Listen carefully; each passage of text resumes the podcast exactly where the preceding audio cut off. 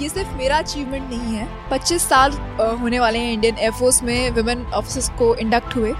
मेरे जितने senior officers हैं इन सबने बहुत ही मेहनत करी है अपने क्षेत्र में बहुत ही अच्छा कर, काम करा है। इसी कारण मुझे आज ये मौका मिल पाया कि मैं एक फ़ाइटर जेट को उड़ा सकूँ। डिसीज़न जो हमको लेने होते हैं वो बहुत ही फास्ट लेने होते हैं और being a MiG twenty one Bison pilot ये दुनिया का सबसे तेज़ रफ्तार से लैंड करने वाला एयरक्राफ्ट है। तो रिएक्शन टाइम जो होता है सिचुएशन को लेकर के वो बहुत ही कम होता है। लेकिन जो हमारी ट्रेनिंग होती है आ, मैं कहना चाहूँगी कि फ़ाइटर पायलट कोई एक दिन में नहीं बनता। बहुत ही लंबा प्रोसीजर होता है बहुत ही लंबी ट्रेनिंग होती है। तो वो ट्रेनिंग जो हमारी होती है वो इंश्योर करती है कि जब आप उस कॉकपिट के अंदर बैठे हैं और उसको उड़ा रहे हैं तो आप मानसिक और शारीरिक रूप से पूरी तरह से उसके लिए फिट हैं। ट्रेनिंग मेक्स डिफ़िकल्ट जॉब या challenging job easy for us ये मैटर नहीं करता कि आपको लाइफ में क्या बनना है लेकिन आप आप कुछ भी बनो, लेकिन उसमें एक्सेल करना सबसे ज़्यादा इंपॉर्टेंट होता है। और जब आप किसी ड्रीम को परस्यू कर रहे होते हो तो उस रास्ते में बुरे दिन भी आते हैं। You will have ups and downs आपको अच्छे बुरे लोग, हर तरह के लोग मिलते हैं बट आपका डिटर्मिनेशन अपने उस एक ऑब्जेक्टिव को, उस अपने एक लक्ष्य को पाने का इतना मज़बूत होना चाहिए कि बाकी सब कुछ आप नज़रअंदाज कर दो।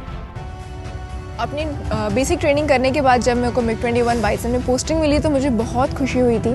उसके बाद जब पहली बार जहाज़ देखा था तो लगा था कैसे उड़ा पाएँगे।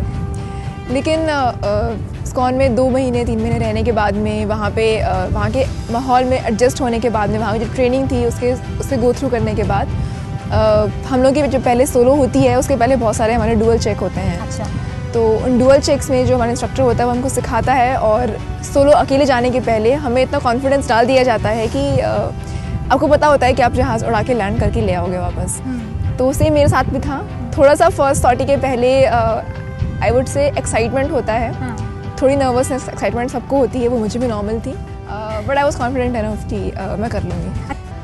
वेल uh, जब हम एयरक्राफ्ट के अंदर होते हैं और उसको उड़ा रहे होते हैं जब हम एयरबॉर्न होते हैं, जब हम ग्राउंड पर नहीं हैं तो उस उस टाइम पर स्टेट ऑफ़ माइंड ये सब कुछ नहीं सोचता है। उस टाइम पे आप किसी ऑब्जेक्टिव के लिए काम कर रहे होते हो, आपका एक सिलेबस रहता है, आपका एक गोल रहता है उस सॉर्ट करने के लिए। तो आप सिर्फ़ उसके बारे में सोच रहे होते हो, उस टाइम पे आपकी जितनी ग्राउंड पे चिंताएँ हैं या अचीवमेंट्स हैं या फेलियर है, उन सबको आप वहीं छोड़ देते हो और आप सिर्फ़ उस पर्टिकुलर चीज़ में फोकस कर रहे होते हैं बिकॉज़ टाइम स्पेंड बहुत कम होता है और कुछ सोचने के लिए। ऐसा होता है बिकॉज़ एयरक्राफ्ट होते हैं एरोप्लेन होते हैं, वो बहुत ही तेज़ रफ्तार से उड़ते हैं। तो किसी एक जगह दूसरी जगह पहुँचने में बहुत ही कम समय लगता है। तो अगर किसी चीज़ से हमको थ्रेट है तो उसके उसके ऊपर रिएक्ट करने के लिए भी बहुत कम टाइम होता है। जब स्टार्टिंग में फाइटर्स लिया था तो थोड़ा सा लोग एप्रीहेंसिव थे परफॉर्मेंस को लेकर के नहीं बट फ़िज़िकल केबिलिटी को लेकर के कि क्या उतने लोड को, उतने जी लोड को गर्ल्स टॉलरेट कर पाएँगी या नहीं।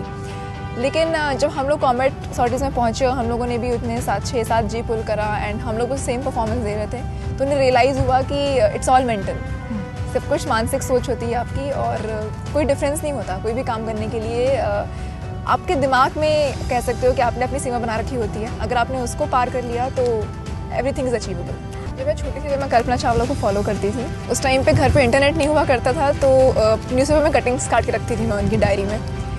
एंड बाकी तो मेरी मदर हैं और घर की जितनी भी लेडीज़ हैं तो सब लोग बहुत सपोर्टिव रहे हैं। हमेशा से ही teachers not only lady teachers everybody all of them they inspired me a lot तो सबने इंस्पायर किया कहीं ना कहीं सबने सपोर्ट करा।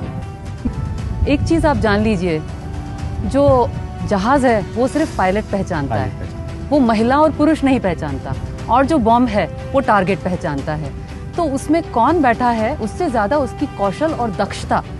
वो चीज़ है तो हमें बात करना चाहिए कि एज ह्यूमन बीइंग कौन किससे आगे है महिला आगे है कि पुरुष आगे है हमको इक्वल होने की बात करना चाहिए और आ, उसके लिए हमें शायद आ, अपनी भारतीय संस्कृति में जो पुरानी संस्कृति थी जहाँ पे ये डिवाइड इतना नहीं था हाँ। जो आप एकदम पीछे पाँच हज़ार साल पहले और छः हज़ार साल पहले पहुँच जाइए जो आज की जो तारीख है वो हमें बचपन से ही बताना चाहिए, ना तुम आगे, ना तुम आगे। हम सब साथ हैं। सबसे पहले मैं ये कहना चाहूँगी कि मैं खुद एक बहुत ही छोटी सी जगह से बिलोंग करती हूँ, जहाँ मैंने अपनी स्कूलिंग करी, वहाँ कोई इंग्लिश मीडियम स्कूल भी नहीं था। तो आपको कभी भी अपनी सोच का छोटी नहीं रखनी चाहिए। मुझे अपनी सोच बड़ी रखनी चाहिए, मेहनत करना चाहिए उस चीज़ के लिए। जब आप अपने किसी सपने के पीछे उसको चेज़ करते जाते हो तो लाइफ में उतार चढ़ाव आते रहते हैं। आपको अच्छे लोग भी मिलेंगे, बुरे लोग भी मिलेंगे, लेकिन आपको हमेशा सकारात्मक चीज़ों की तरफ़ ध्यान देना चाहिए और जहाँ तक हो सके हर चीज़ से अच्छाई निकाल करके अपने सपने अपने सपने के लिए दृढ़ निश्चय रखना चाहिए हमें।